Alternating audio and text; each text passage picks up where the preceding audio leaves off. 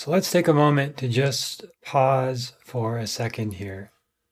Just notice how you're feeling, how this past week has felt for you. Have you felt less energy or more energy? Do you feel more tired or more awake and alert? Do you feel more direction and like purposeful and like you know where you're going? Or have you felt a little more aimless and not as sure and seeking direction? With all of the astrological influences right now, so far this month has not been the strongest, most vitality inducing and energizing and focused month uh, so far. But that starts to change this week, especially towards the end of this week and I'm going to share all about the transits today on the Quietmind Astrology podcast, the weekly horoscope for November 9th, 2020, all the way till next Monday. And if you want the notes for this and to learn about a special class that's coming up, you can get registered early. Go to quietmindastrology.com, sign up for my free guide to the planets, and you'll be added to the Quietmind community where I send out weekly emails with the notes for these episodes, plus my other podcasts with yoga practices you can do and ways you can learn and deepen your yoga practice and deepen your astrology studies. I'll have some really fun and exciting uh, news coming up soon about my astrology offerings. But for now, today we're going to talk about the weekly horoscope. So, regardless of your opinions politically, globally, whatever's happened for you and your beliefs and your ideals, this past couple days has been a time to focus on laying low and avoiding really conflict uh, driven engagements and uh, battling other people with Saturn and Moon aspecting each other. But now we start to move on from that. And this week, our biggest thing happening is Mars going direct on Friday the 13th. So, uh, not the most auspicious day necessarily, uh, but there's a new moon the next day as well, on Saturday the thir- the 14th. And we have Venus moving nakshatras. Those are the big three energies this week. And then the sun moves into Scorpio next Monday, which I'll touch on a little bit here, but we'll go into more depth next week. And you can always go back to the monthly horoscope for this month and get a big overview of this month. You can always go back to the yearly horoscope and get an overview for the year. Uh, but the big thing this week is Mars going direct. So if you've been feeling sort of depleted, not as vital and energized as normal, that's okay. I mean, Sun has been in Libra and debilitated as well. So that takes away some vitality and energy. Mars being retrograde in Pisces takes away some vitality and energy. But as I've talked about, this has been a great time for reviewing what actions have you done when you're at your best. So if you had a morning routine that made you feel really recharged and energized, uh, but it's not the best time for doing vigorous, intense workouts right now, this first couple weeks of the month. So if you're normally doing like Ashtanga yoga or HIIT workouts or really intense stuff, maybe you felt like a little burned out on it, a little depleted, and you need a little more rest and recovery. That's just as important as the actual training. So I encourage you, if you haven't taken that time yet, do that this week before Friday. Get massage, acupuncture, take a nap, take a bath, do something for self care. Do something that helps you feel like you're resting and recharging and recovering. And then the Mars energy kicks in to direct, and it's it does well in Pisces. Pisces is two fish going in opposite directions, and Libra is the scales where the sun has been. So these energies can make us feel sort of indecisive, not clear, trying to think about what everyone else needs, finding our place and balancing everything out. Uh, everything's kind of 50 50 up in the air. Maybe you felt that recently. And then politically, of course, that happens because the elections are always on the Sun and Libra time. So there's always this sort of 50 50 thing around the, the politics where it's pretty uncommon that somebody really dominates. Uh, it's usually pretty close, and even people who don't vote. So not everybody votes, of course. So there's always that sort of half of the country wanted this person, half of the country wanted that person. So that energy is happening now, and uh, we have the Mercury went direct during the election, which hasn't happened since the 2000 election, where that, of course, dragged on for over a month, 37 days. It went on till it was finally decided. And it's likely that we could see that here as well. And actually looked at uh, possible dates uh, based on what happened in 2000. And we'll see. You know, anything could happen, but uh, it looks like it could be settled by December 4th or 5th, because that's when uh, Moon is in Cancer again, which is where it was when uh, the election was decided in 2000. So we'll see. That's a potential, but could play out longer, could be quicker. But just to know that it is part of what happens. So Mercury ending its retrograde. So basically, Mercury was retrograde during the entire ballot casting period in 2000 and this year. So whenever you make major decisions, sign contracts during Mercury retrograde, it's not done. You have to go back, you have to review it. There's going to be recounts in the elections. And any contracts you sign, big commitments, things to do with communication technology, right? There's something unfinished about that. And you have to go back and resolve it. Or there's delays or setbacks. But in this case, we see that playing out with the election, but on a personal level. Were there miscommunications? Were there misunderstandings? Or things that you needed to go back and review and reflect on? and particularly in the uh, sign of Libra in relationships. So if you want to go into more depth in your chart, look where this number seven is in your chart, and you'll see that house is activated for you to complete this work. Because Mercury is going direct now, and it's going to move out of Libra soon. Moves pretty quickly. So, what lessons have you learned with relationships, contracts, commitments, partnerships, business uh, commitments and partnerships, and relational partnerships? And now you've got time to kind of move forward from that. Right. So we're done moving backward. And, you know, typically we want to live forward and move forward in our lives. But there's always these times of retrograde that happen with uh, all of the planets except Rahu, Ketu, Sun, and Moon, where they go back and there's time for us to review things. And uh, fun little thing. I always think of this. Uh, I was in an astrology class years ago, and one of my uh, one of the students asked the teacher, you know, does the moon ever go retrograde in a chart? And he said, if your moon's retrograde, you got a problem. So, uh, of course, if the moon was going backwards in the sky, uh, it's like we're going into a different dimension now. So I, I always have that in my head when I think about uh, moon and sun not being retrograde. But now, so Mercury's gone retrograde, Mars has gone retrograde, but now everything is going direct except Neptune and Uranus, which we don't really count too much in Vedic astrology. Uh, again, I'll I'll talk about those in another episode in the future, but uh, just know that all the main planets, all the main actors in your life are moving forward now, uh, and after the thirteenth. So there's this forward momentum of like, okay, 2020 has not been the most constructive year for a lot of people. It's been a lot of challenges, a lot of that Saturn and Capricorn energy. And then Pluto and Jupiter are going forward towards Saturn again, where they were at the beginning of the year. So we're seeing again these lockdowns and these restrictions from the government. These restrictions, government, these are Saturnine things and Capricorn things. So it's not over. This is continuing. Saturn stays in Capricorn until April 2022. April 2022. Yes. So you can go back to my episode on the pandemic uh, where I talked about, you know, there might be a shift when Rahu and Ketu move, but it's likely, you know, if this continues with the restrictions, it's going to likely play out through this whole transit. And that seems to be what we're going to see here.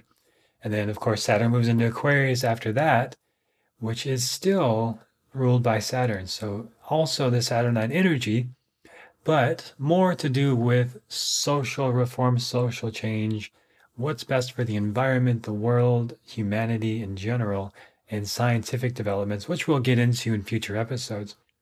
But that's not until 2022. But then that's a two and a half year period, right? So we could see this go a whole another four and a half years of feeling this Saturnine heaviness and restriction But I think it's more so going to be from what I've seen in my research, and I could be wrong, uh, more so through this period with Pluto and Saturn being together in Capricorn until 2022. Because Pluto is going to stay there for a while, a long while, because Pluto is very slow moving.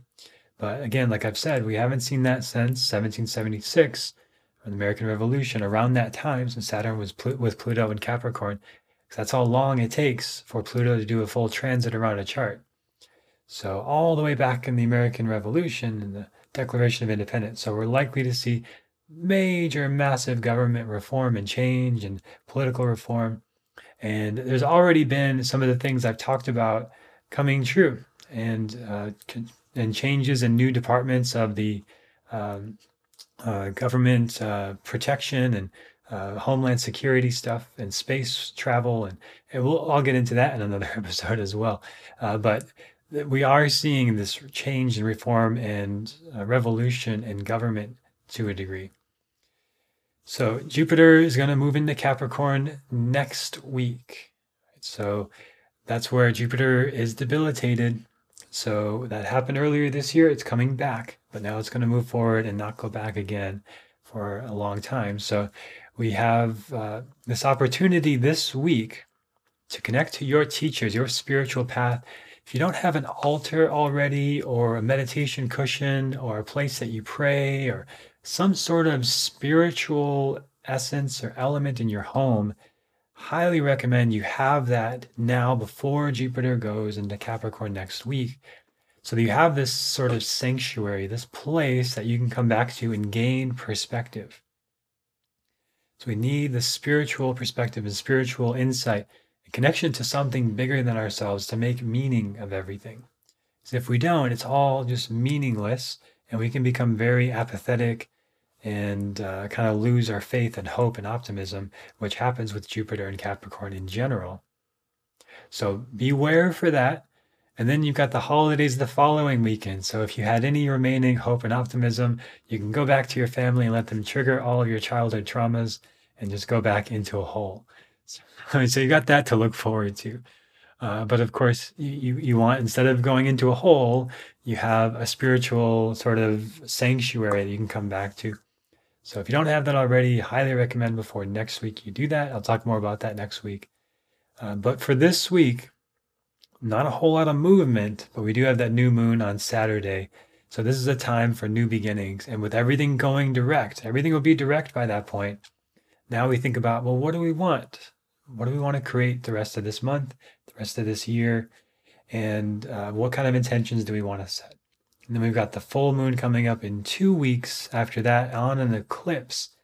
And I'll be having a really cool event coming around that time, which you'll hear about if you sign up for the newsletter at quietmindastrology.com. You'll be the first to know and first invited. I don't know uh, if it will fill up. We'll see. Uh, this is something new I'm offering, so we'll see how it goes. And hopefully, uh, everyone who wants to come will be able to join. But we also have, uh, so that new moon is in Vish- Vishaka Nakshatra, and that's in the sign of Libra. And this is the star of purpose. So we want to think about our long term intentions, like I mentioned last week with the sun in Vishaka as well. So the sun was just here last week on Friday, and this sort of movement forward energy, this long term intentions, ceremonies, and for all people who voted for Joe Biden in the US, it's a big time of celebration and new intentions. So there was a big burst of energy in that way and uh, but now for everyone with this new moon now you get this new vitality again uh, on the 14th where if you've been wanting to get into a workout program improve your health and fitness it, really this could be any area of your life but you want to look where libra is in your birth chart that number seven uh, and see where this is playing out for you so if it's in your first house especially for you this is going to play out really strong in general where you want to get clear on your purpose and direction. I, I, highly recommend you get an index card, write down what you want to create and how it feels when you actually have it. And you write it in the past tense or, or present tense, not the future tense of your intentions. I feel this way having this thing. Uh, so if you didn't do that on Friday, this Saturday coming up, definitely recommend it. And I'll be offering a whole program to work with setting intentions for the new year. So that's a little hint of what it is coming up in a couple weeks uh, around the eclipse. Uh, but you can do that now. Get an index card, write down your intentions, what you want to create this coming month, and maybe even for the next year ahead. Great time to do that with the Vishaka energy in uh, the new moon on the 14th. So yeah, Venus is in Chitra. It's still debilitated in Virgo. Uh, so this is a Chitra is the star of opportunities, about seeing opportunities and seeing possibilities. So in relationships, look for possibilities. Don't look for problems, which Virgo can do, uh, but it can also look for opportunities and new ways of approaching things. So, a quote I saw that's kind of followed me around over the years, maybe you've heard this one. Uh, our goal is not to uh, see new horizons, but see with new eyes. So instead of looking out for, you know, what's the next new thing I can chase, uh, what's the thing I already have that I can appreciate in a new way? And this is, of course, a great skill to have in all relationships. But if you're not in a current relationship, finding appreciation for yourself. And what can you love about yourself that you already have? Or if you are in a partnership, what can you love about your partner that you haven't acknowledged recently? Writing gratitude daily is something I, I love to do and highly recommend. This gets you in that mindset of focusing on appreciation. And you notice opportunities of like, oh, you know, we could, we have this time on Fridays, we could go on a date. Or I have this time where I can do this self care practice for myself and love myself. And, you know, that's always the first relationship to the self. So this is a time of opportunity, but it is debilitated. So we don't want to go into the cold, analytical, criticizing, cynical side of this, which is possible. But remember, Virgo is a woman bringing healing Ayurvedic herbs. She's a medicine woman. So, not a critical, judgmental, bitter person. Uh, so the healer needs to find the problem to heal, right? So, oh, you got back pain. Okay, you can do this. Oh, you've got this issue. You can do this. So you've got to find the problem, but then you've got to also immediately provide a solution. So you don't just find the problem and complain, right? That's not a very good doctor. It's like, oh, you've got uh, acne, you, know, you got this rash, you got a broken uh, finger, you know, and just complain about it. It's like, okay, well, what do I do now? Okay, how do I work with this? So we want to make sure that we're also focusing on the solution as well.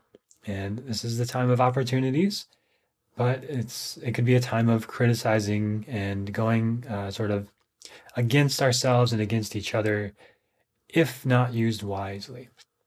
So again, having your spiritual sanctuary you can come back to where you can get a spiritual perspective on all these things makes it a lot more doable to find the opportunities and things and see the gratitude and appreciate what you have, and then what you have will appreciate. So I hope you appreciate this episode and this podcast. If you like it, please subscribe, share it with a friend, and uh, subscribe to the Quietmind Community newsletter over at quietmindastrology.com. And I'll send you the notes from today's episode so you can get those dates written down on your calendar. And I'd let you know about the upcoming event that I will announce here on the podcast next week, but you can already sign up early if you join the Quietmind Community newsletter. And you can watch us on YouTube as well. Subscribe on YouTube. Check the links in the show notes for that. And please follow and like and subscribe there. All right. Thank you for listening. Hope you have a great rest of your week and look forward to sharing more soon.